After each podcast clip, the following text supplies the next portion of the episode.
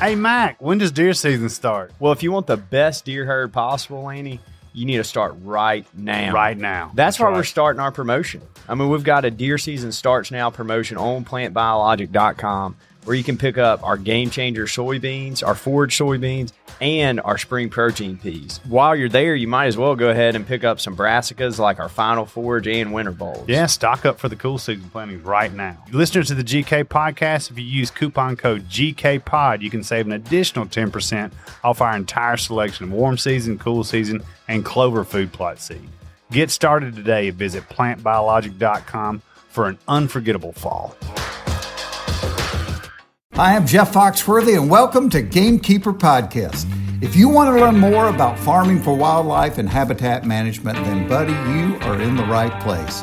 Join the Gamekeeper crew direct from Mossy Oak Land Enhancement Studio as they discuss the latest wildlife and habitat management practices, news, and of course, hunting. There's no telling what you'll learn, but I'm going to tell you, I bet it's interesting. Enjoy. We're live in three, two, one. oh Lord. We are getting fancy up in here. Well, welcome everybody to the Mossy Oak Land Enhancement Gamekeeper Studios. Here we are. Yet again, another podcast. I love the little glass house that Jason is sitting in in his little producer studio out there. Well, in this COVID era, Yeah. we're trying to be safe. Yeah, we It's- are. We're going to talk about COVID a little bit today. I know we hadn't talked about it much. I think we're going to talk about it as in relation to ducks a little bit. Boy, it's really changing our lives. Yeah, It really It is. So and our mental capacity. I'm about tired of it. I am too. So, D- Dudley, everybody is. eh, being the hypochondriac that you are, have uh, Uh, I feel like I've had it at least four times. I mean, have you had any blood work done? no, but you know, you, like Lanny was saying a minute ago, you, you get close to somebody, you know, it, one guy doesn't bother you, but another guy does. That's Right. what's so weird about it. It is. But uh, I mean, you'll get a little tickle in your throat and just think the world's about to end, and then the next day you wake up fine and. Yeah, I'm real hot and cold on it too. You know, that's what I was saying last week. I, you know, we've been eating out or t- takeout. You know, we weren't eating out at all. Now we're all taking out. You know, and just stepped in the place to pick up my plate, and then I just knew I was infected when I left. So all weekend I was like, "Oh my god, am I gonna make it?" But you know, and today I'm like, "Man, I'm good." Well, you know, we keep the door here. We've been keeping it locked for probably Months. since Spring. Yeah, yeah. It, but then sometimes somebody doesn't lock the door, and you look up, and there's somebody just standing in the hall, Yeah, and it just makes you kind of everybody freaks out. yeah, it makes you uncomfortable. you know, I don't know if you know, everybody's like, when is it going to go back to normal? I don't know if it ever will. Even the, you know, some of the gestures, you know, our southern handshake and all that stuff is going to be dynamically changed, I believe. It'll be interesting. And I'm you not- one, I'm not a personal space person. Like I don't get in your face, yeah, but I like, you know, interacting. I like hugging and Yeah. handshaking and all of that. High-fiving, It's, it's, it's just crazy. So Jason across there in the glass room, he is a uh, kind of a bodybuilder. Yeah. I mean, I, Oh, swole. He, he works out. Big every- swole. oh, swole. So, Jason, are you uh, going to the gym and still working out and all that? Yeah, I'm still going. I'm taking a little extra precaution to wipe down all the equipment and stuff, putting hand sanitizer on all the time. Yeah. Well, yeah, I would I would expect with you being the bodybuilder that you can't take take off. I mean, you've got to keep working out somehow. Got to keep going. Yeah, he would just shrivel up if he didn't. I remember when. I remember when when Jason was puny and Austin was puny. He could run around in a shower to get wet. Yeah, they started eating that biologic, man. The whole world changed. My dad used to joke with me, telling me that when it was raining, I could go stand under a clothesline and keep dry. That's a good. I hadn't heard that one. Well, it sure changed uh, a whole lot of things around the world. I know we don't want to be selfish and talk about how COVID has affected uh, waterfowling, but we're going to talk about waterfowling today. So, Well, they say that it really impacted turkeys. yeah, A lot of turkeys. yeah, a of wildlife in general. were pressured.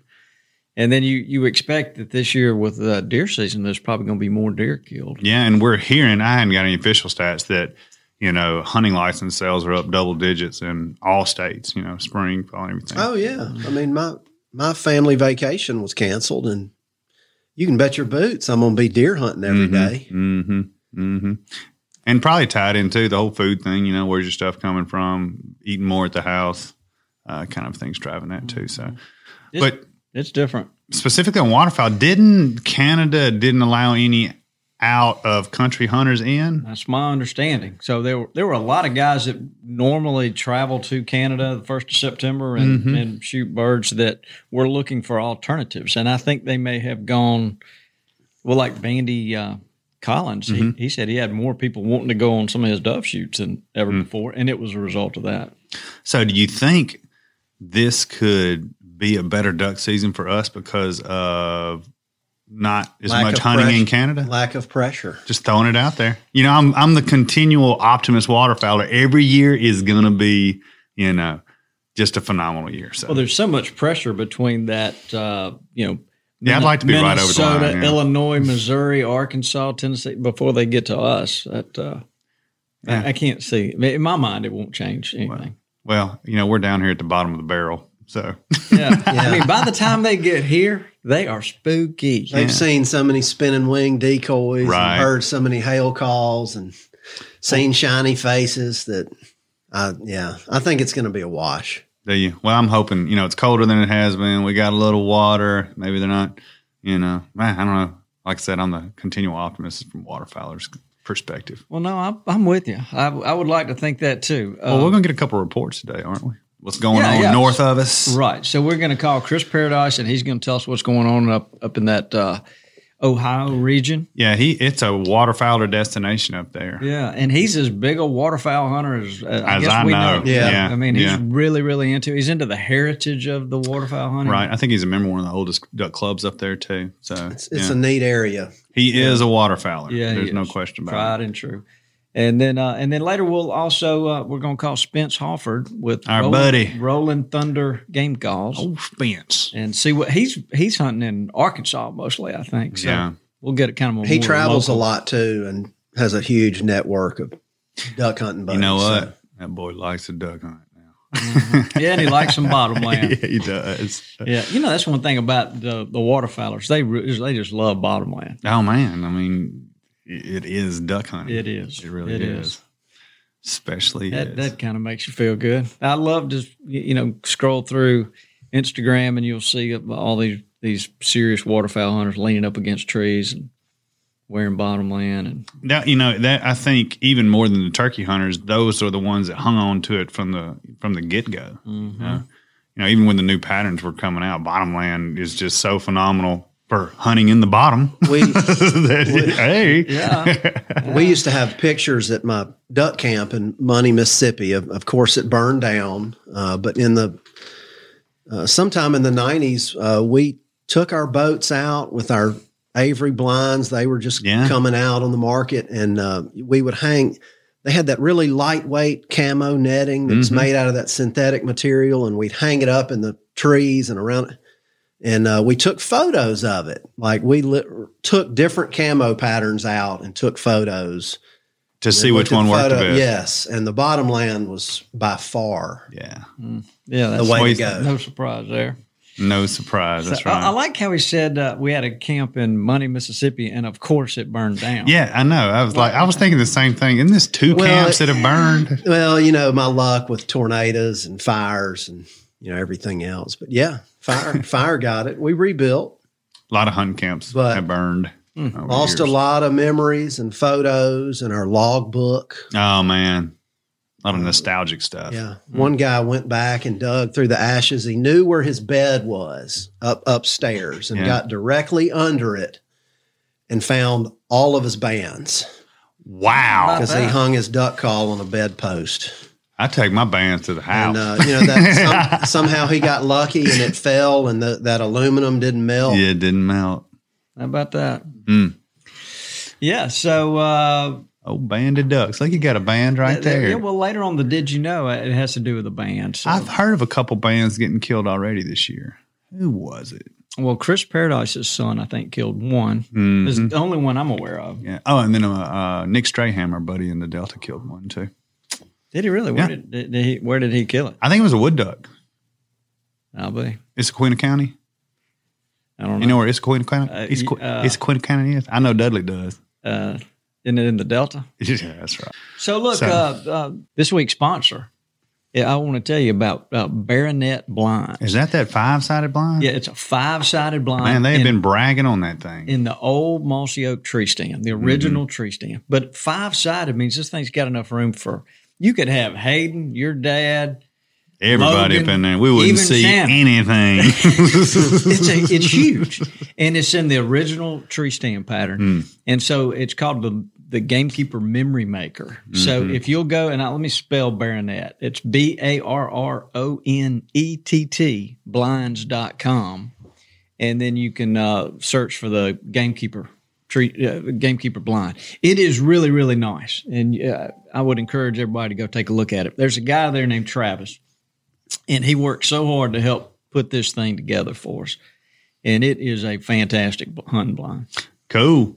Well, I know we're going to use it. They used it uh, last week when we had the barbecue riot guys, and the barbecue ninja in town. Uh, Did he kill a deer? Yeah, they ended up killing some deer. Sure did. They had a really good time. We uh, got a lot of good recipes in the can, so we're we're looking forward to um, pushing out some new food, content with those guys pretty soon. Yeah, that sounds fun. So you got hey, y'all go check out this uh, the Gamekeeper Yeah. blind at barronettblinds.com. Blinds.com. They, they're real the quality is The Gamekeeper Memory Maker. that's it.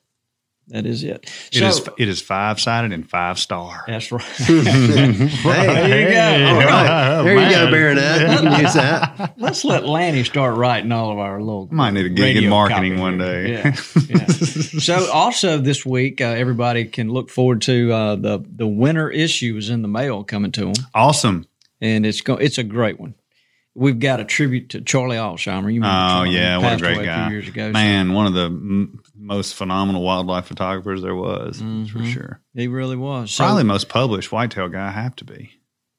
You know, I Gotta so because he was really into deer, the magazine Deer and Deer Hunting. And Yeah. when they were in their heyday, he was he had cranking them out. he was he really was the great guy. I, I do miss him because we used to talk all that. He's probably had more covers with our magazine than anybody else. No doubt about it.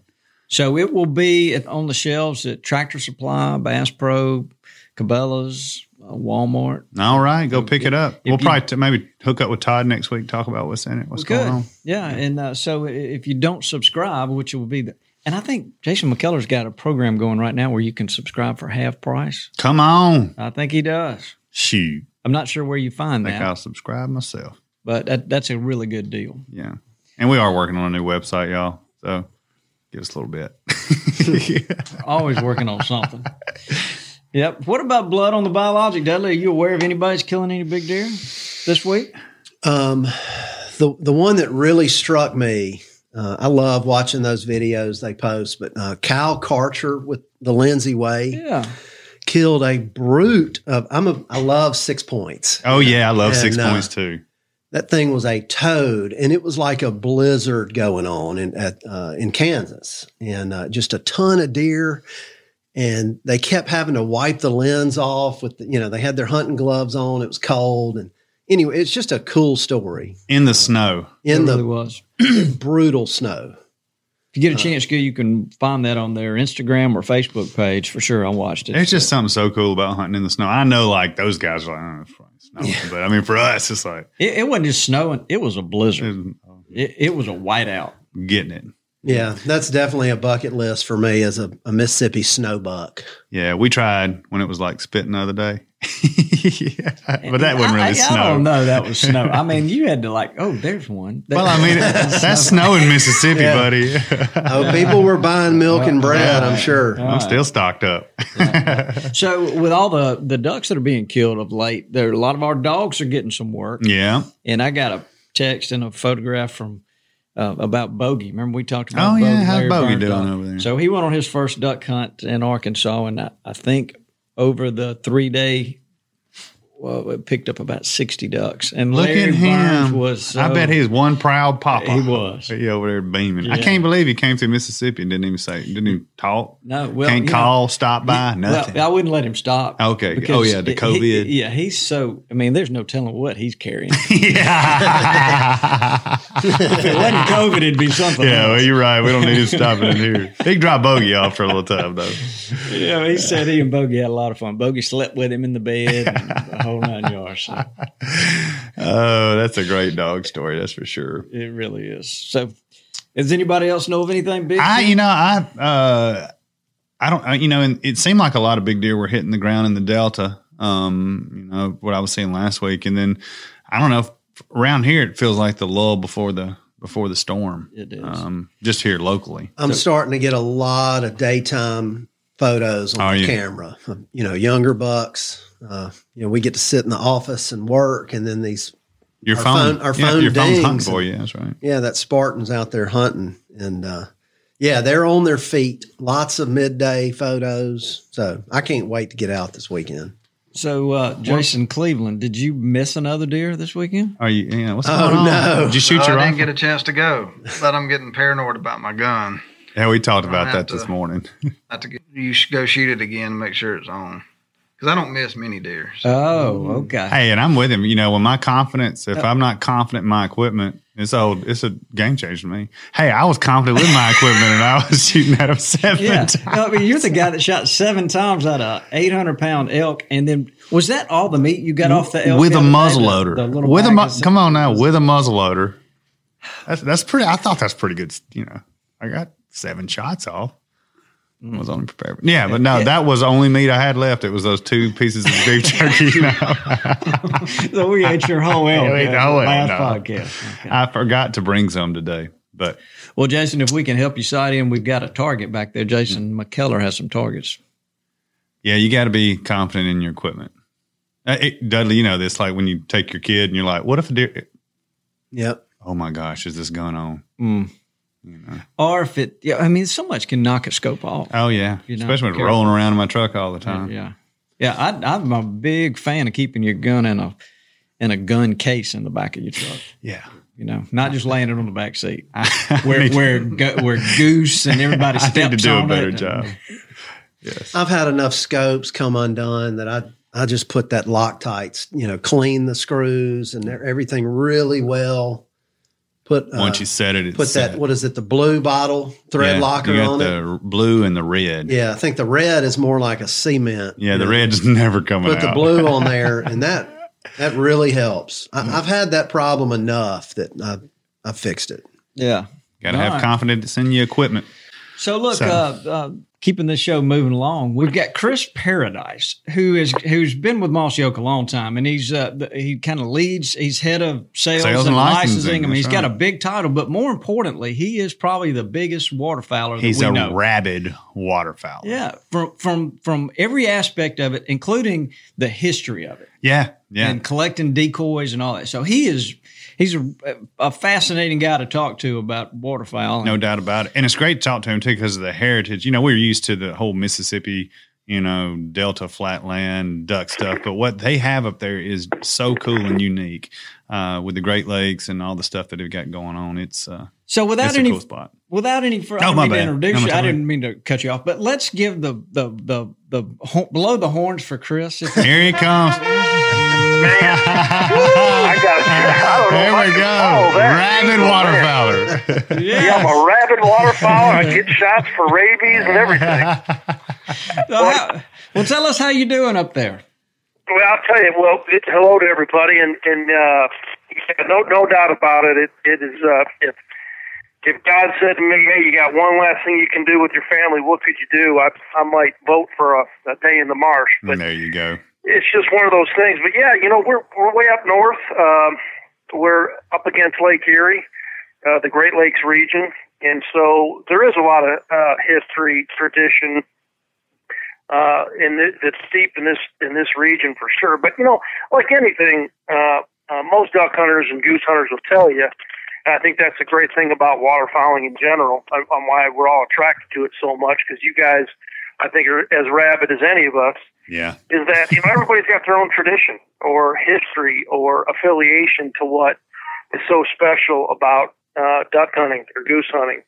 And so up here, um, you know, you might say that it's it's maybe a little deeper, only because uh, we have some of the the oldest hunting clubs uh, in America up here, and uh, these have been in existence, existence as early as back as 1856 in that in that era, and they've kept many of those same uh, traditions and principles alive today, uh, and that's what's intrigued me so much about it. And and also, as we know, uh, uh, ducks and geese, primarily ducks, imprint real heavy on resource habitat management uh, that allows them to thrive.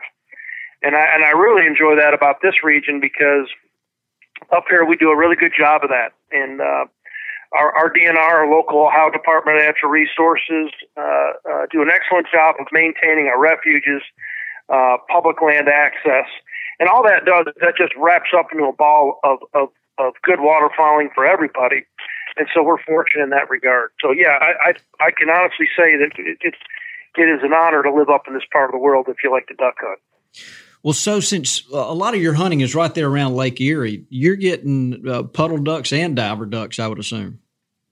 We do. You know, we we kick off uh, September one for teal, and that's uh, uh, roughly a three four week season, uh, depending on the national matrix. But you know, that season is really really good up here, which you know most people wouldn't think. But you know, this year alone, I'd say our bag limits consisted primarily of blue wing teal throughout the season. Our green wings didn't show up till a little bit later. Mm-hmm. Uh, customarily, that's that's kind of the way it is. But uh, but in, in this region, we shot a lot of blue wings, and then we start to see a lot of our puddle ducks come in uh, uh, to the area, and then now, you know, probably I would say from November twentieth until the end of the season, there's no telling what you'll see in the way of diver ducks because we have a lot of bay, a lot of big water uh, in terms of Lake Erie to shoot on. Uh, and also, it's just there's a lot of tributaries that those birds will go up into uh, into some of these back bays, and they can feed all day long. So we, we see kind of the the whole spectrum of ducks here, which is kind of neat. Mm-hmm. That that would be exciting. Oh man, I've been up there It with is. him. It is fun. Wow. Yeah, It- and I'll tell you, it's kind of interesting because there's two there's two avenues uh, uh, that we can go down in terms of, of waterfowl management. You know, one uh, we got to be sure that we have food.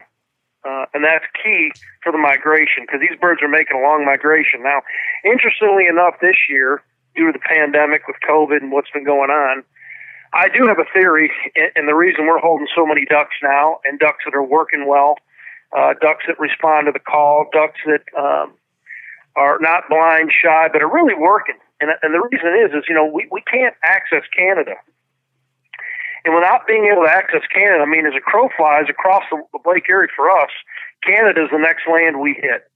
And there's a lot of duck clubs up there, uh, a lot of outfitting guide services that are basically unable to entertain the U.S. consumer coming that way because we can't cross the border.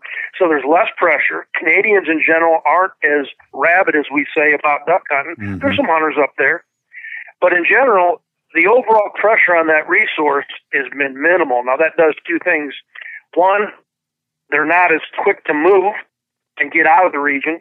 Mm-hmm. And two, uh, when they do, you know, get out, they're they're workable birds, and and that is something I've noticed uh, here probably in the last six eight weeks. Is man, the, the mallards, even black ducks, pintails, are uh, very workable, which is nice. Black ducks. Wow. Man, Yeah, That is nice for a change for them to you know be easier to work with. Do y'all, Chris? Do y'all kill a lot of banded ducks up there? You know, uh, historically, yes. The, the trend in banding has gone down over the past few years uh, based on U.S. Fish and Wildlife, wildlife data. But uh, yeah, interestingly, I was shooting a lot of bands, and then my son came along, and now out of the last five bands we've shot, he shot four. Uh, and it, that's and awesome. so, and so those are, uh, uh, and, and look, you know, uh, bands are I know a lot of guys that have literally shoe boxes full of bands, uh, and you never know it. Uh, and but a band is a, a really neat way for us. While while it's also a neat badge that you know you've you've gotten to see something unique, and it's always fun for my son and I to look up on the website and see where that bird was banded, where it was raised, the migration route it took. How did it end up in Sandusky Bay, Ohio? You know, out of the western Dakotas. Well, it just happened that that year we had a huge westerly blow, a lot of snow, and those birds, you know, shifted in the migration. So we we we love that aspect of it as well. Wow. Well, Chris, let me ask you, uh, staying on that area where you are is a pretty neat area for a sportsman, but it seems like every year you kind of lock in on a big deer. And I, I'm just wondering if this year's been any different. Well, you know, uh, we've been busy. Uh, no question about it. And uh, between the kids being home from school with the pandemic uh, and and the amount of workload and what's going on, we all know this. You know, being virtual from a customer base standpoint, th- th- those days of uh, I would say having extra time to to zero in on a big deer has been difficult. Now, with that said. I've also backed off of that because we, we've had EHD twice in the past seven years and we even have a, a small case of it this year. And that has affected our deer herd to the point where uh, if we have any mature, larger deer uh, still around, we're looking at their age class. We're trying to let them go another year, uh, or I'm, I'm I'm putting my kids in front of those deer. Uh, but I, I was fortunate enough uh, uh, over the weekend, this past weekend, uh, I had a chance to get on a uh, a nice deer in Ohio. He happened to show. Uh, I shot him uh, uh, about 15 steps. He's a, a beautiful, wide, 23 inch, heavy mast eight point that uh, just one of those deer that, you know, I was lucky that was still around. But outside of that, I'm going to tell you, uh, the deer hunting has been very difficult in our area uh, uh, for for the simple fact that EHD has put a put a hurting on us. for Sure. Wow, it's good to hear about a little blood on the biologic, though. Twenty three inches. Yeah, I know we got back straps in the freezer. That's right. That's exactly well, right. Uh, well, I mean, the way I started that, every year you get on a big deer, so this year is no different. Yeah, he was just trying to put it off a little bit. Hey, I was working on the kids, well, but I happened to find this giant 23 inch wide. yeah.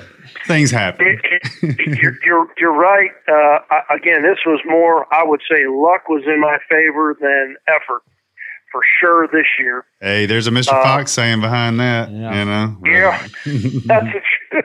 Well, that is the truth. So where Chris lives, the turkey hunting is fantastic. The waterfowl hunting, the deer. He's got smallmouth bass, steelhead running the streams. He's it's a cool place in it the world. Really it, it, really is. You know, from, it, it is. It look. I got to except you, Except for the snow. Uh, and, you know, uh, from uh, for for for ten months out of the year, if you're a sportsman, uh, you can find something to do in the outdoors. And I mean, we're always look. My daughter and I, we go look for crayfish uh, all the way crayfish? to my. What's a crayfish? you mean a crawfish? a crawdad. Well, we, we can't eat. We can't eat these crayfish. You can eat your crawfish. Ah, Up here, they're, they're they're we use them for bait, but that's what you yeah, catch the smallies just, with. You can find something to do uh, uh, in this area. But you know, Bobby, one of the things I do uh, want to say, you know, the, the, duck hunting has been feast or famine for many years, mm-hmm. and and and something to kind of point out is we had two major weather events at the right time uh, during our season. We had one mid to late October that forced a bunch of birds in. What was what was great about that was we have a lot of moist soil units, and in the, and birds typically in moist soil units will forage longer uh, into the day. So you see shooting more up into the late morning, and then also again in the early afternoon. We were seeing pintails, widgeon, gadwall, lots of teal, uh, everything, uh, which which fills out a bag. And, and our mallards hadn't arrived. And then if you look to November, we started getting hit with some colder temperatures and this major snowstorm that, that hit us here recently, and it pushed in a ton of mallards and black ducks. And then, but our, the rest of our puddlers had left, and so we had the perfect storm, no pun intended, twice to allow us great shooting throughout the year. And here we are in, you know, call it towards the middle of December, and we still have open water.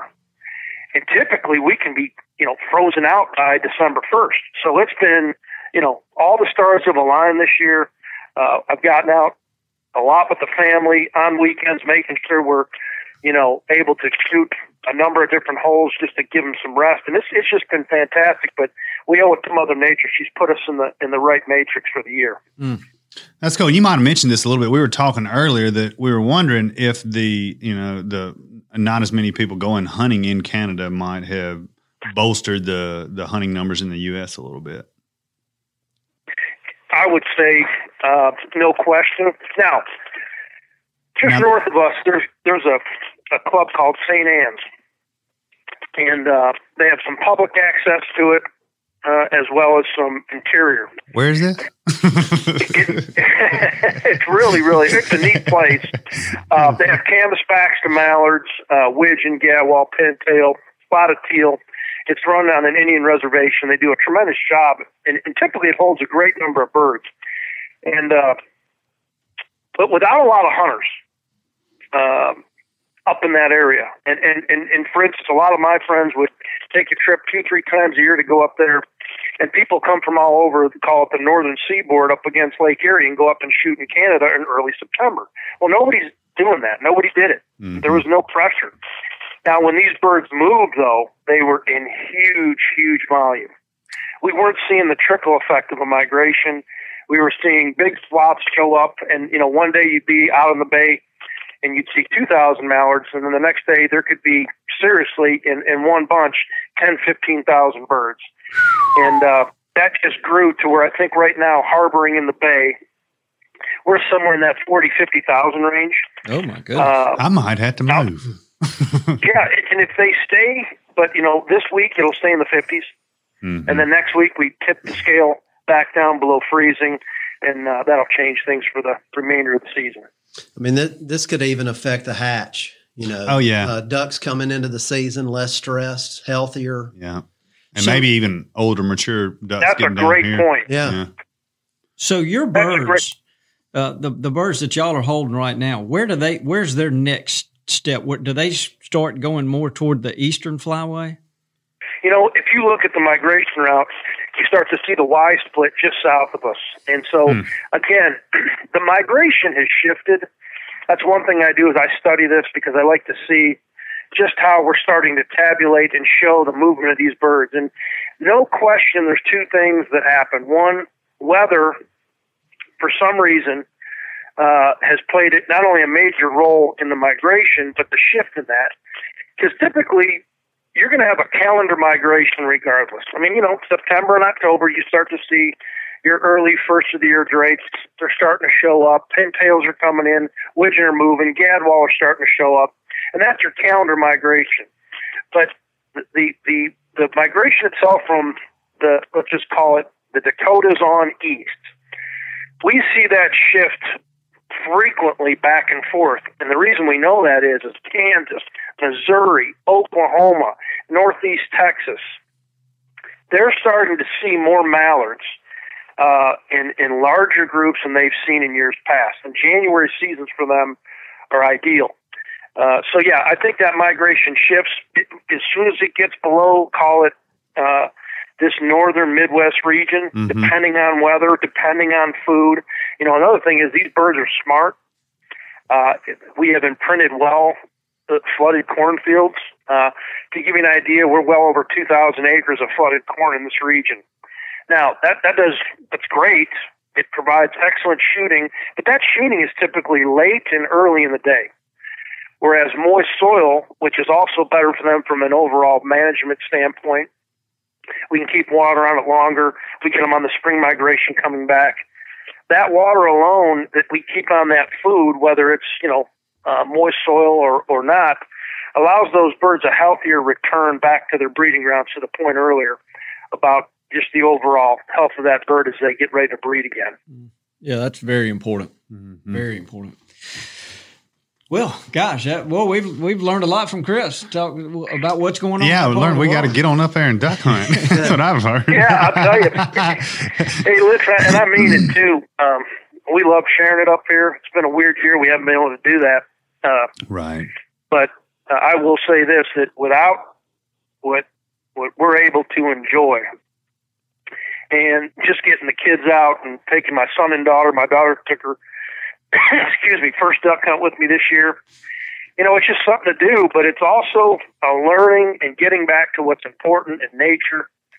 It has made all the world of difference as we've been under this, you know, That's pandemic Mm-hmm. stronghold. So it's been wonderful, and I hope we can get back to enjoying it with guys like you to come up and see what we have. Well, we hope you get to come down too. I know you usually try to get here during late season. Uh, we might have a little more time in January with the trade show Uh, cancellation stuff. going on. January, I'm going to be looking for a vaccine. Yeah, that's right. well, good. Get one to come on down. Yeah, Yeah. how about that.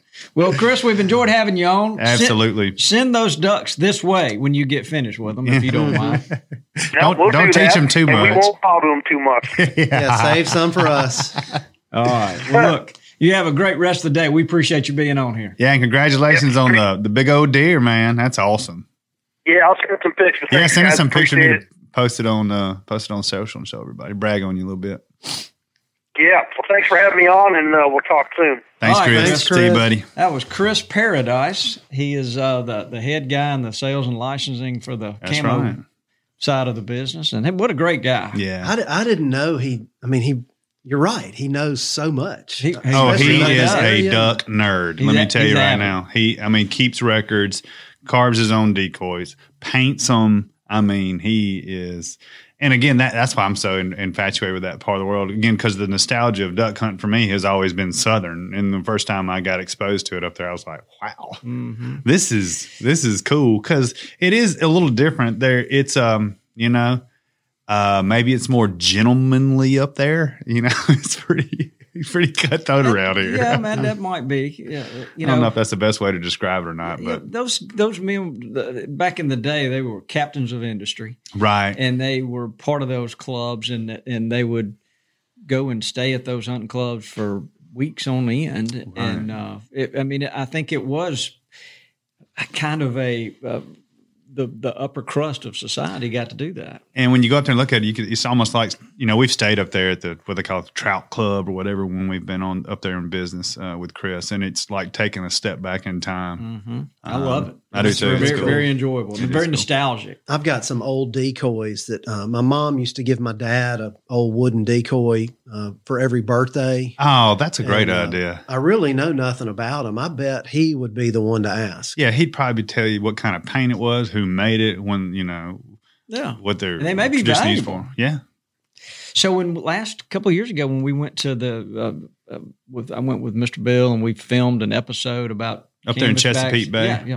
So there was a waterfowl museum, mm-hmm. and we toured it, and it was a, a, one of the big influences were the waterfowl carvers, and there were these two guys who were barbers, and they were brothers, and they carved all these decoys, and they're worth lots of money right now. Wow. like thirty or forty thousand dollars if you can find one. And every now and then somebody will have one at a in their their basement or their attic and Find it. yeah, pull it out and it'll sell it at a yard sale for five dollars and it's worth fifty thousand dollars. Right. You know that that happens. But anyway, I texted Chris while I was there. Do you know? And he was like, "Oh yeah," and he you know he knew all about it. Yeah, he he's I- he probably even had some of them. So. That's cool. Well, Fun so stuff. so look, why don't we take a break and pay some bills, and when we come back, let's get Spence Harford Up the there in. Arkansas. Yeah, and find Arkansas. out more closer to where we are, what's going on with the ducks.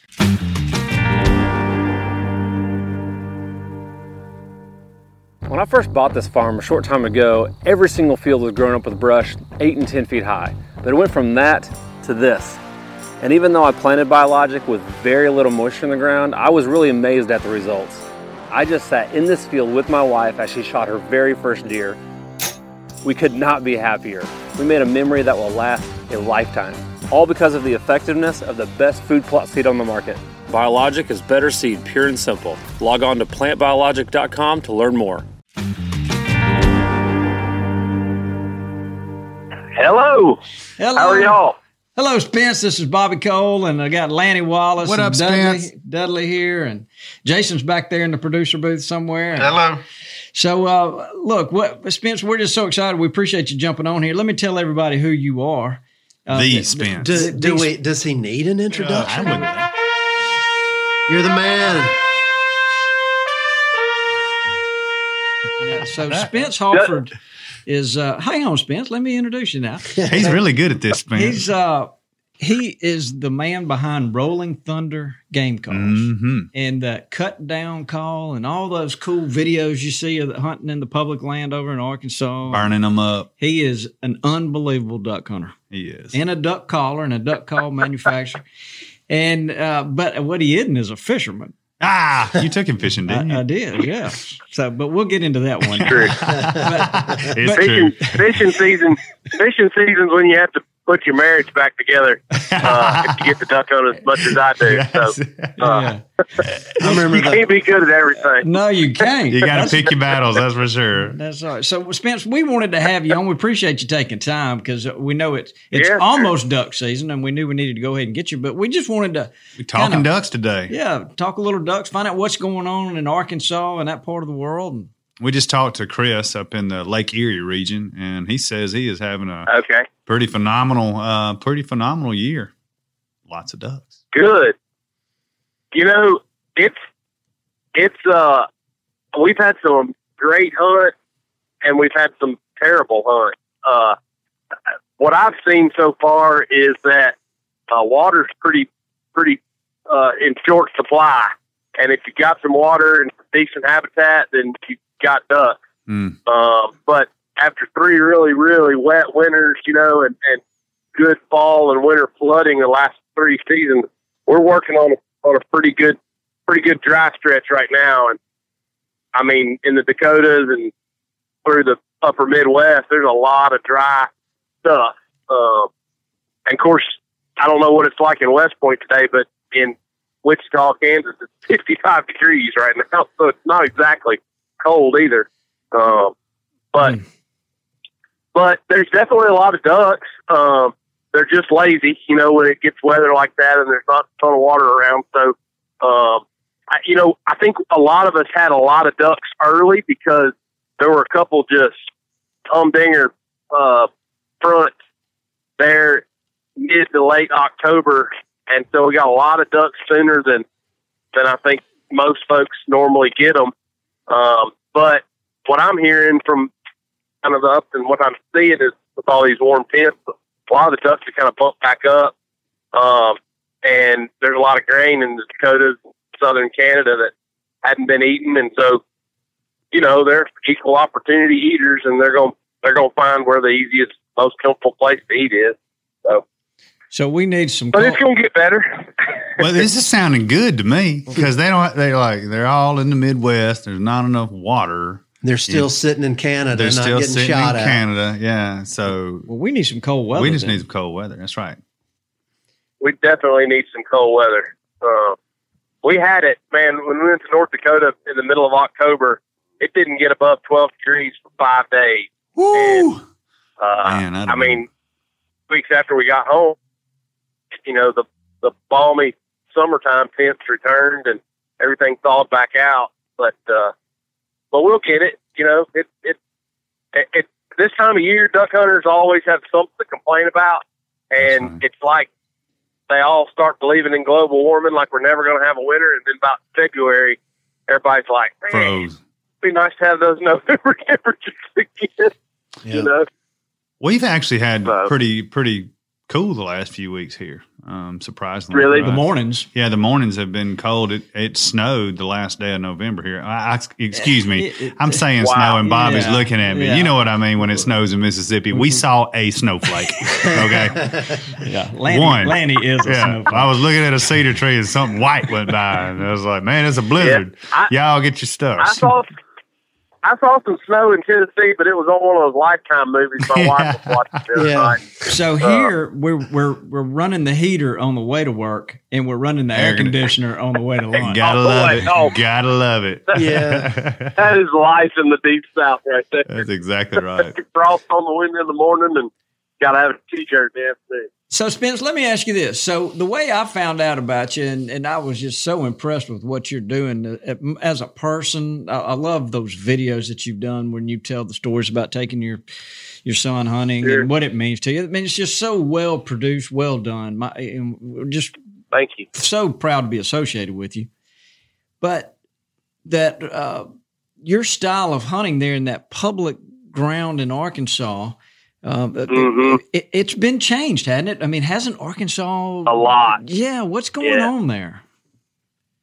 Well, there's a lot of things that are going on, um, and so it's you know, I mean that's you're kind of what you're asking me is sort of a global answer, and, and I so I'll probably get it wrong. Somebody listening will probably have a different opinion, but there's a bunch of things that are going on, and one of them for the and you know one of the things that's kind of been in the water for the last say five to ten years is there's a growing um, concern or uprise from a lot of the local folks about crowding in the in the woods in the public Mhm. hunting woods Mm. and and so there's been you know a lot of public outcry about too many people and we need to blah blah blah and, and that has most recently manifested itself in some limitations on non-resident hunters um, on the state-owned wildlife management areas and so in, in years past, you know, you, you can buy an out of state hunting license, you know, in all season.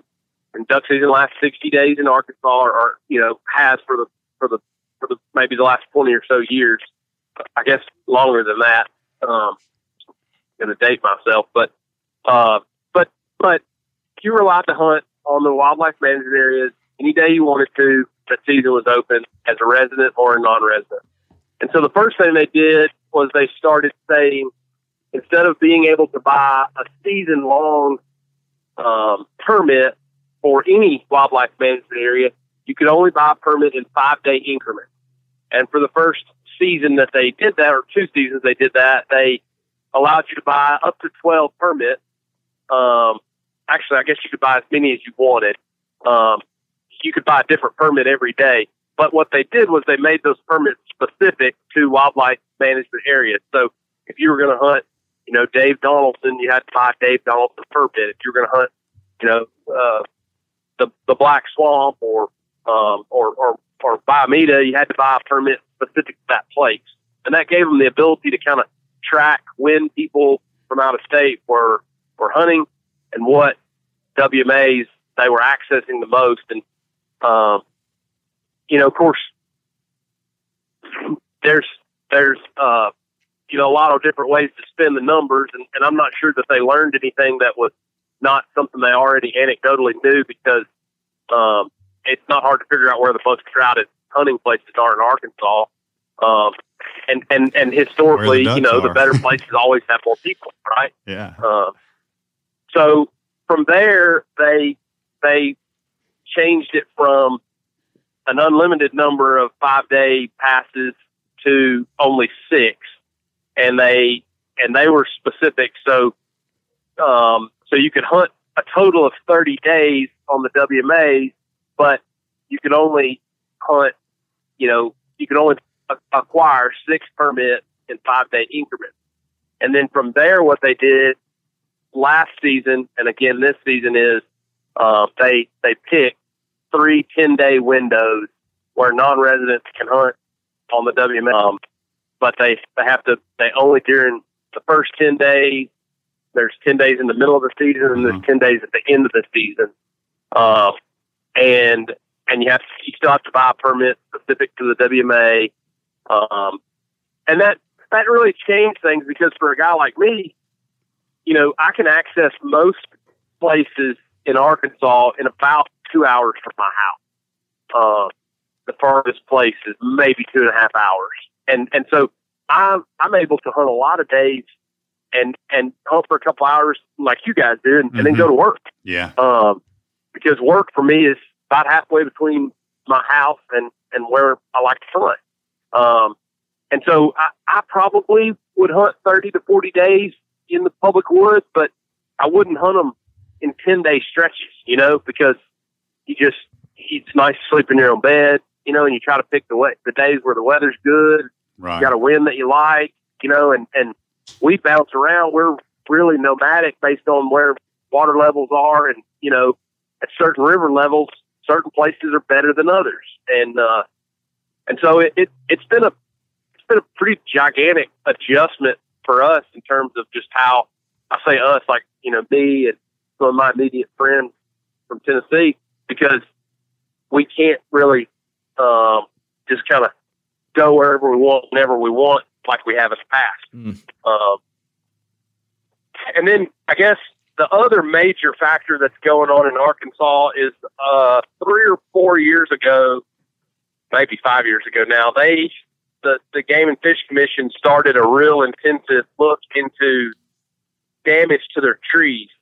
Um, you know, and green timber reservoirs, what they call them, GTRs, Yeah. are essentially man-made impoundments, right, with, with live oak timber inside of them that they that they flood. And for years and years and years and years, they they started putting water on those things mid-October.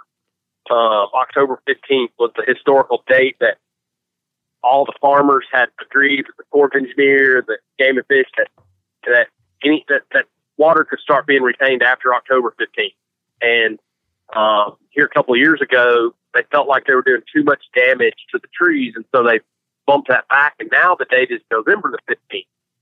And so, you know, in a, that the difference between putting the boards in and catching water on a whole bunch of these managed areas between October fifteenth and November fifteenth um, is significant in terms of huntable access, huntable water.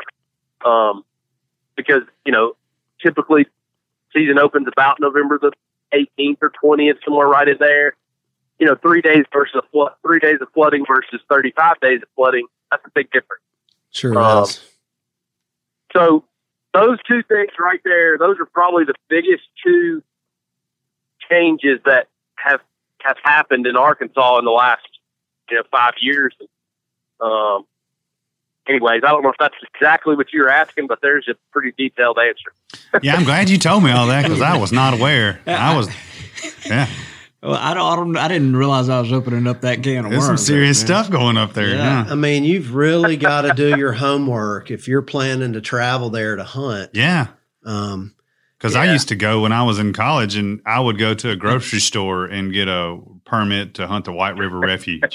And, I mean, Yeah. you would. I went. I went to the grocery store to get it. So you've and it didn't matter yeah. if you were resident, non-resident, whatever. And that could have been the last. You know, Friday night y'all could have decided. to No, go that's when we Saturday morning. decided. Yeah. That's the, that is when we would Yeah. decide to And go. you can and this was in the you know and, and the late federal, nineties. the So. federal refuges, the federal refuges will still allow you to hunt as much as you want. Um, they're they're definitely they have not adopted the same window of date that the state has, uh, but the the difference is there's almost no artificial water that gets held on the federal refuges. So the refuge ground, like the White River Refuge, uh, the Cache River Refuge, all that ground is great hunting, but only when the rivers swell out flood.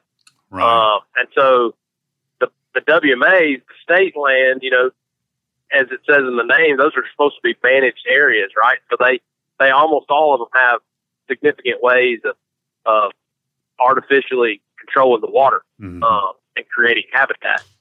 Um, so, but but Dudley's right. You got to do your homework. I mean, there's there's that's the name of the game. Is is uh, we we have a phrase that we we preach. Our mantra is you know what kills ducks is diesel fuel and unleaded gas.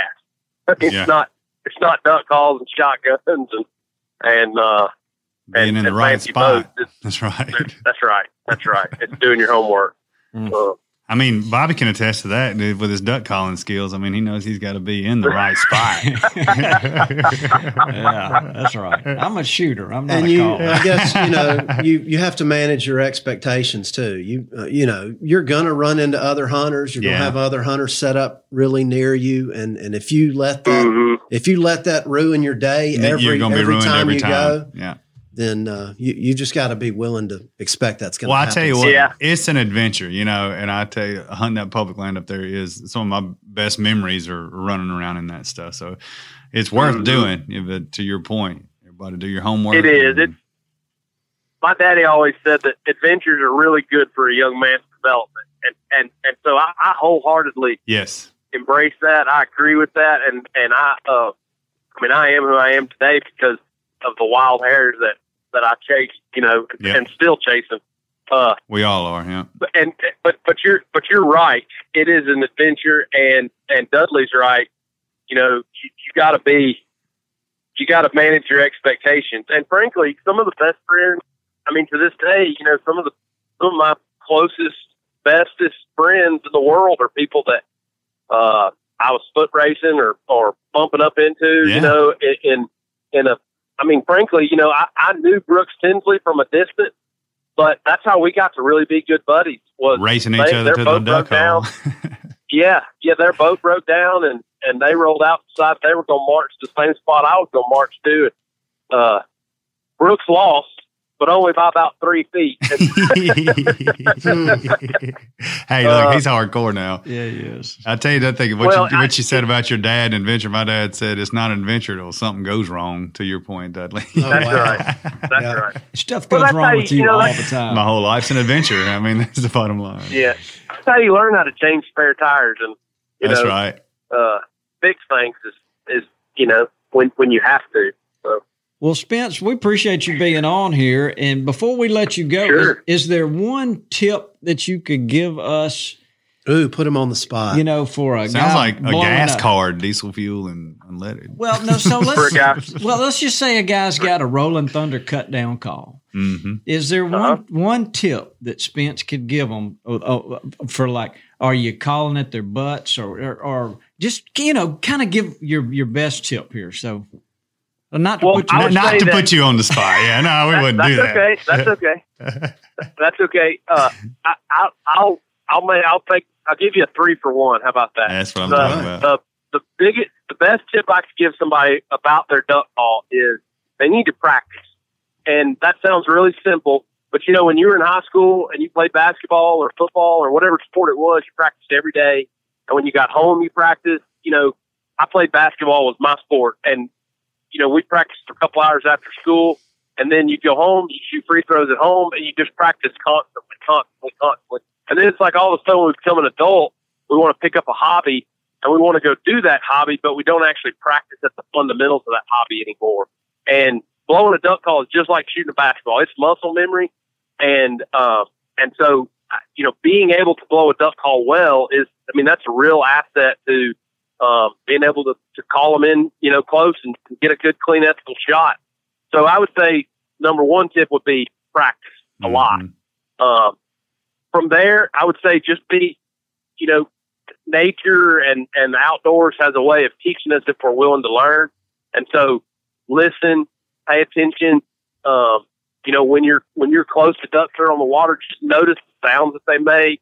Notice when they call, when ducks are flying overhead and, try to, you know, try to be, try, you know, just try to learn and observe, even if it's not from live ducks, try to learn what works and what doesn't work and, and adapt and don't get stuck in a rut thinking that just because you heard something somebody did on YouTube or social media that, you know, that, that you got to do that one thing in order to work. It, it you know, it, you, you got to learn and adapt. And, uh, and if you're, if you're willing to be open minded and, and not stuck in the mud about it, you know, you'll, you'll learn. I mean, you, you'll learn the hard way.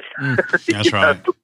yeah, that that that does make a lot of sense. practice and then learn. But my third one is going to be because I think everybody needs to be reminded of this, myself included. But when you bump into other hunters in the woods, just be polite. We're all on the same team, and uh, if if you start mad, it's it's pretty hard to come back from that because you're going to end up saying something that's going to insult somebody or make them mad, and then and then you're you know everything escalates from there. Um, versus if you're just polite and courteous, it's it's amazing. Uh, you know how how much more enjoyable the day goes if, if everybody can can just get along. And and I, I, I say that because I really believe a lot of the rules and regulations that are changing right now are because people have not done a good job of getting along with each other. If Yeah. we were all getting along, um, there wouldn't be a need for a bunch of rules and, and, and stuff being jockeyed around. So uh, be kind to your other hunters as you meet them. There you I'd, go. I'd say number three is probably more important than the first two. yeah, especially It on public is. ground. I, I agree. For sure. Thanks for sharing that. Well, Spence, Yeah, on- no on- problem. Once again, you've uh, you've outdone yourself. When whenever we're around you at the shot show and stuff, you're always fascinating to listen to, and we appreciate what you do as a representative of the duck hunting world. yeah, I hope you can get down and hunt with us again Well, this year too. We're looking. uh Hopefully, we'll we'll have a few. All right. I'm, I, I would love to. Uh, just let me know. And And, maybe- I, it's an honor to fly the Mossy Oak flag, Mr. Bobby. So the Oh, I that- appreciate that. compliment goes both ways. Well, and and another thing, we want to get you down here and let's let's give some. Uh, I'll, and I'll help you. We'll do some uh, duck calling lessons. Okay. I'll, I'll trade you. I'll trade you some open face bait casting reels. There uh, you go for duck hunting some lessons. duck calling lessons. So, yeah, well, that sounds good. Perfect. That's great. All right. Well, Spence, I'm gonna tell everybody. uh, Tell me if I'm wrong now, but they can. Uh, there's Rolling Thunder uh, has an Instagram page. Is there another? Is there something else? Uh, you can find us on all the all the places. You know, Facebook, Instagram, YouTube. Uh, even we've even got a podcast too. We're not on the TikTok thing. That's about the only place you can't find me The right old now. TikTok. Yeah, we're not either. We're avoiding that one. So We just watch TikTok. We don't participate. Lanny watches TikToks. just from what Vandy sends me, only stuff he's. All right, Spence. Well, you be careful and uh, good luck the rest of this duck season, and don't be a stranger. Appreciate you, Spence. Thank you. Good to talk Thanks, to you guys. Spence. All right, See you, buddy. man. See All ya. right, we'll see you. All right. See you.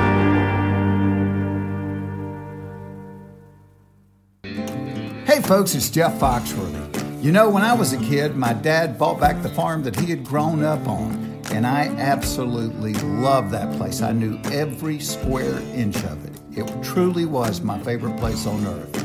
And when you're looking to find a favorite place for you and your family, Mossy Oak Properties can help. Visit mossyoakproperties.com to begin your search today. All right, everybody. Well, uh, well, that was great talking to Spence. Yeah, I love talking to Spence. The first time I knew of Spence, uh, I also met him, uh, was at a trade show. Uh, I think it was the NWTF show. Probably so. and you know you can you hear even though it's turkeys you hear duck calls all around you and there was one booth that was louder and actually better sounding than than anybody but louder by far uh, and that that's his booth and they they make an awesome call and boy does it carry uh, to the point of me wanting to put something in my ears after about 30 minutes Oh, that's good stuff. Stuff. But yeah, I think his calls are. Uh, I mean, he kind of cut his teeth on the uh, on this. It's called a cut down call. and I really don't know what that means, but I think you've got to really know what you're doing to blow it right. Takes a lot more air, that's Yeah. for sure. Uh, but I mean, they are they work unbelievably well. Is the bottom line. So, Well, so anyhow- over timber timber style of a of a call. I'll give you credit. You can you can run a duck call well, I'll- thank I'll you, give you Bobby. I appreciate that. I've been calling for you for years. for years. yeah, You know, and sometimes we're, we're you know. Let me tell you what, and Bobby, let me tell you what. You can shoot a duck. Let me tell you what. Now, this man right here. you know, when you're hunting with Lanny, though, you never have to. You never have to say, "Boy, I wish he would call," yeah, that's right. because he's going to be calling the whole time. Yeah, when Spitz came down here, he's like, I have never heard somebody blow a whistle the whole time we were duck hunting. you know, they might sneak in on you. you never know You never know. So I love, I do love it. And I love it. I don't know why I'm calling so much because I'm cold and I got to keep moving, but you know, I'm kind of fidgety anyways. Are you a single reed or a double reed? Uh, it just depends on the call, honestly, just how it sounds. You know, I like a a a a, a, a trashy sounding call is the best way to put it. I like my duck calls a little on Yeah. the trashy side. Well, look, let's uh, let's keep moving on. Let's. Uh, we, we've had a segment that we call "Did You Know?" We've Did done you? A few times. We haven't done it lately, but so I've done a little research on this one, and I'd like to start this one with the, if we could. So Are we trumpeting on on the Did you know again? no, I don't think we are. Okay, good. Right, J- look, you waking Jason up all that. He's trying to it all.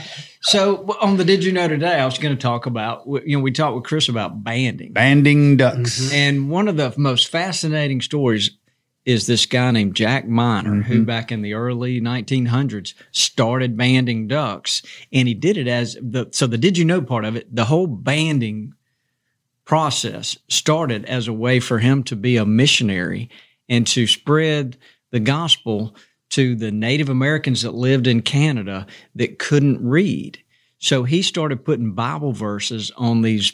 He started catching wild ducks and geese and putting Bible verses on them and then sending them off in hopes that someone would, you know, kill the duck or the goose. And then they couldn't, because they couldn't read English, they would take it to somebody Yeah, that would would- read the verse who would read the verse to them and explain it to them. So that was his way of, of spreading the gospel.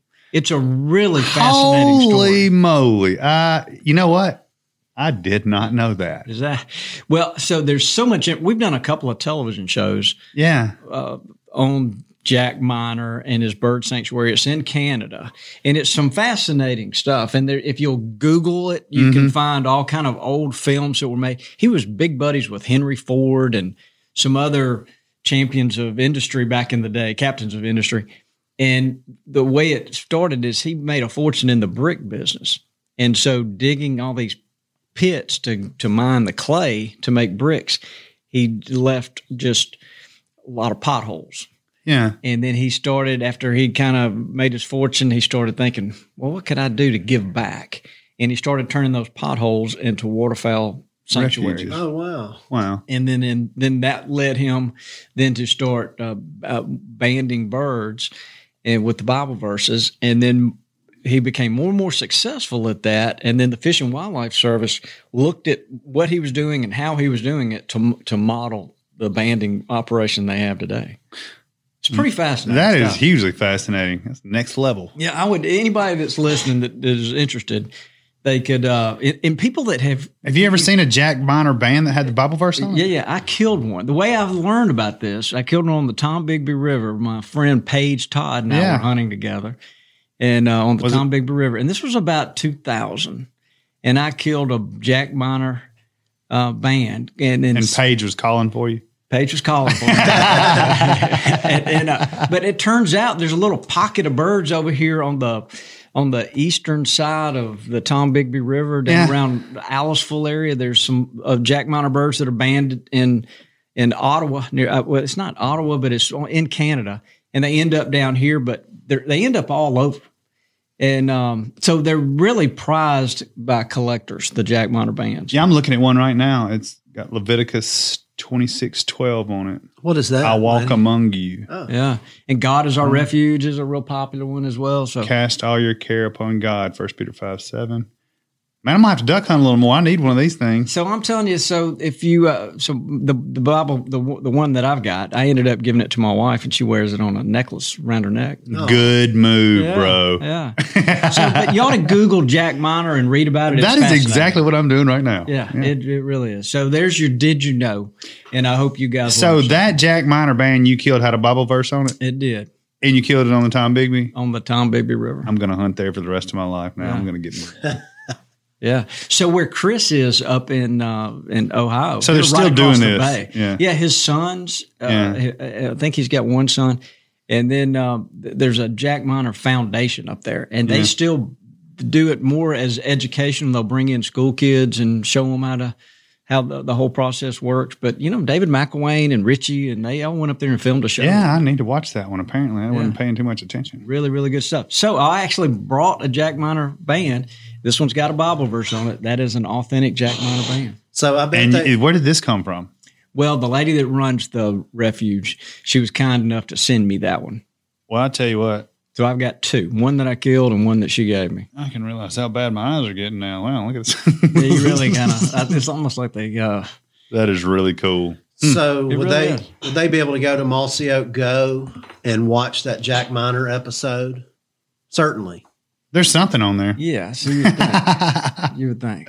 You'd think so. we're gonna get our. We're going on this website. We'll get this. We're gonna get this video thing figured out one day too. Yeah. Google Jack Miner, M I N E R, guys. It's, it's, it's worth the read. Yeah, it is. All right. So story. what, what about uh, the Ask Dudley We got any questions? What do we questions got? today? Yeah, we got a question. All And, uh, it's another interesting one. It's kind of got a twist. Oof. So Well, let's hear it. Once in a generation, a mind comes along, a mind that understands more than the average person, and is more than willing to share his knowledge. From trees to food plots to fertilizer, Dudley Phelps knows so much that he has forgotten more than he remembers. And now he gives you the chance to ask the burning questions in your mind. It's time for Ask Dudley. Mr. Dudley, I live in Florida. However, my hunting property is in Pennsylvania. The distance makes proper maintenance of the property difficult at times. I'd like to improve some of the cover by adding switchgrass. From what I've read, there's a fair amount of maintenance that is involved in establishing switchgrass plots. Is switchgrass a plant that I would be able to start from seed in pots in Florida and then transplant to Pennsylvania to cut down on the establishment phase of that new cover? Thank you. That's an interesting. That is a next It level is. question. Yeah. What was his name? Did it say his name? Justin. Justin. Justin. Yeah, good question. That is a good question. Scott. Kirsch. Uh, Justin's probably next week. All right, Scott. Good question, Scott. um, well, Scott, the answer is yes. Um, and you can get switchgrass seed. There's different varieties. Uh, the variety we carry is called Alamo, and it it works well in a wide range of climates and soil types. Um, but yeah, you can scatter some seed in a pot. You know, late this winter. Uh, some of it is going to need stratification, but most of it is not. Uh, so you just sprinkle a couple of seeds in every pot. I would recommend, uh, you know, ordering some kind of plug tray uh, that's similar in size to what we, uh, you know, our our root balls on our trees are like. Um, That's and- about the size of a coffee cup. yeah, and uh, you can you can grow them, and they'll. It's amazing how easy they are to grow. Uh, but if you do fail, you can get plugs from us at nativenurseries.com. But um, yeah, just put them in pots, sprinkle a little on the soil surface uh, really late in the winter, maybe in February. Let a little freeze thaw action stratify them so they'll all sprout What What does you mean by stratify? stratification uh, there's stratification and scarification stratification uh, is like it needs a winter to trigger it to sprout um, switchgrass seeds only need about a month below about 50 degrees fahrenheit um, That's why we store our acorns in the cooler. Yep. And uh, it triggers them to sprout, although some of them will sprout anyway. Um, the about 25% of them wouldn't sprout until next year if you don't stratify them. So uh, put some slow release fertilizer in there, you know, maybe a, I don't know, a half a tablespoon in, in, your, in each pot. Um, and that fall, uh, you can drive them up to Pennsylvania and plant them, you know, Mhm. maybe in early October and they'll they'll root in. They're very hardy. They can handle not getting rain. They'll just go dormant. Um, and then the next spring, uh, late in the spring, they will start sprouting.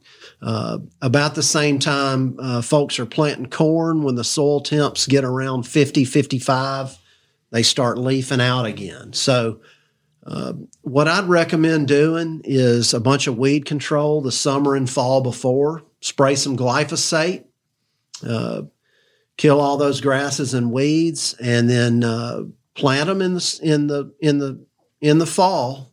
Let them overwinter, and before things warms up, you can spray and kill all your cool season grasses and weeds again, and it will release your switchgrass.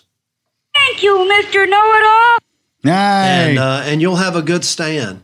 And there's all different kinds of you know herbicides and maintenance things you can use. Uh, give me a call and we can go over your your specific conditions and and make sure you're successful. I, I have to tell you, I've I've planted you know some native grasses by seed, you know, and the plugs are the way to go, bro. so Yeah. compliment this guy on, on having that, you know, putting that kind of thought process yeah, into it. with seed, it's a two or three year process, Right. and you have to be willing to to wait. Um, And if he's growing in Florida and transplant and taking them up to Pennsylvania, shoot, he's probably get his switchgrass looking pretty good before he even transplants it up there, couldn't he? yeah. Oh yeah. So it'd be pretty vigorous growing down there. Oh, for it'll make a seed head and look like a three year old plant in the first year. You know, Right. when you go by seed, it's a three year process. Yeah. And uh, usually, the first year, you think that you didn't have any germination at all, and you're disappointed. Uh, and then you go back the second year, you find a few plants, uh, lots more maintenance and management, and then usually year three, you're successful. With, with plugs, you're successful year one. And some, of the, you know, I think some of the varieties in these native grasses, it can be 90 days before they germinate, can it? Even longer than that. I mean, because we're so used to these food plot seeds as gamekeepers, you know, throwing them out there and it's boom, it turns Yeah. green. Man, I had a magnifying glass around there. looking yeah, they'll sprout pretty quickly. I, I think you know. I think they say three to fifteen days on switch. Yeah. but you're literally on your hands and knees looking for Looking it. for 'em, and yeah. it's tiny the first year. Right. So, uh, yeah, plugs are the way to go. Um, you might have to space them out a little bit more. You know, your, your budget and, and all of that good stuff comes into play. But Right. uh, yeah, if you're if you want instant gratification, plugs are the way to go. Plugs the way to go. Good question. Well, good. I think you. I think you answered his question, and let's make sure he's going to get a levy sling. One of those Ooh. really cool Oh, out in the outdoors. Yeah, Nice, sweet. yeah. So get his information. Let's make sure we send him one for sending that question in. Was kind of like tying the pork chop around Dudley to get the dogs to play with him. You know, we kind of bait everybody in with give them something. We'll So give you something. Just ask us a question. Yeah. Okay. All right. All right. Uh, What did you learn anything today, Yeah, well, Bobby? yeah, yeah. I learned something. yeah. I did learn something. Today. What'd you learn? Yeah, Arkansas is very complicated when it comes to a non-resident duck hunter. Yeah, and lots of new rules out there.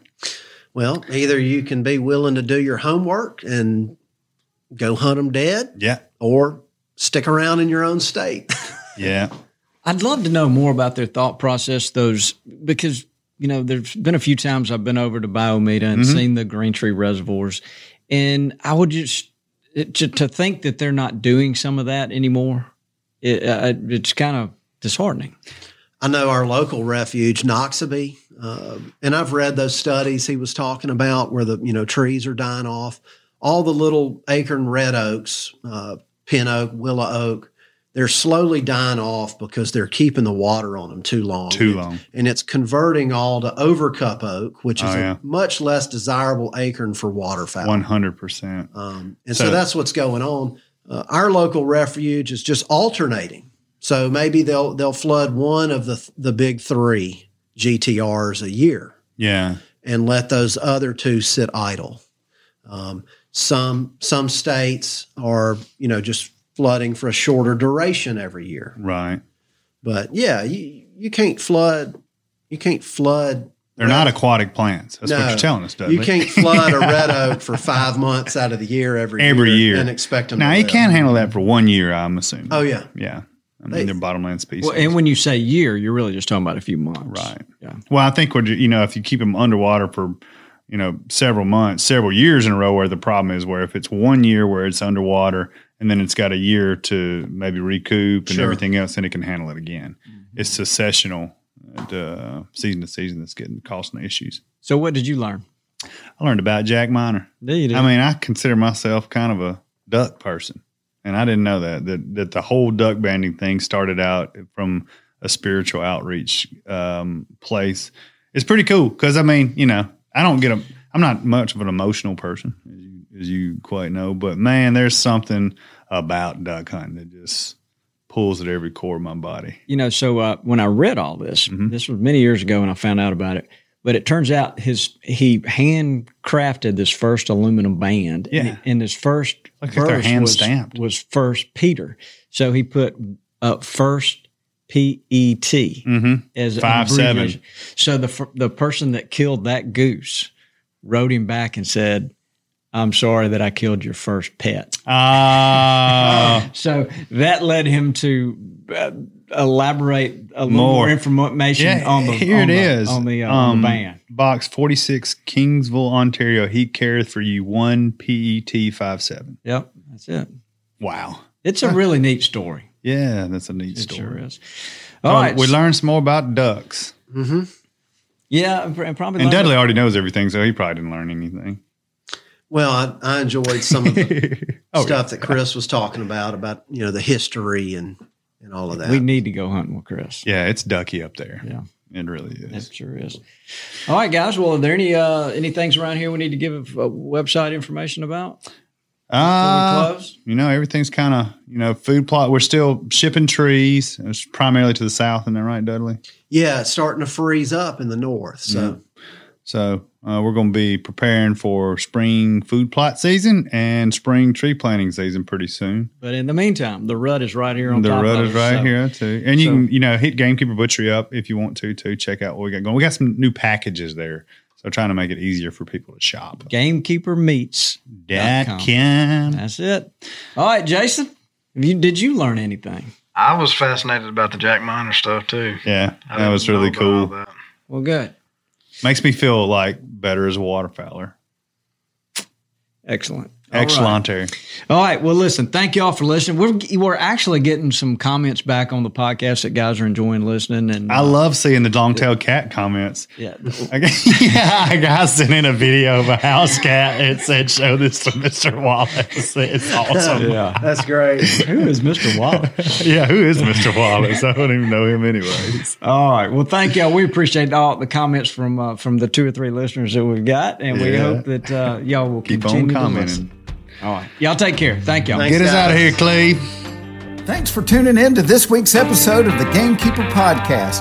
And be sure to tune in again. Subscribe to Gamekeeper Farming for Wildlife magazine and don't miss the Mossy Oak Properties Fistful of Dirt podcast with my good buddy, Ronnie Cuz Strickland.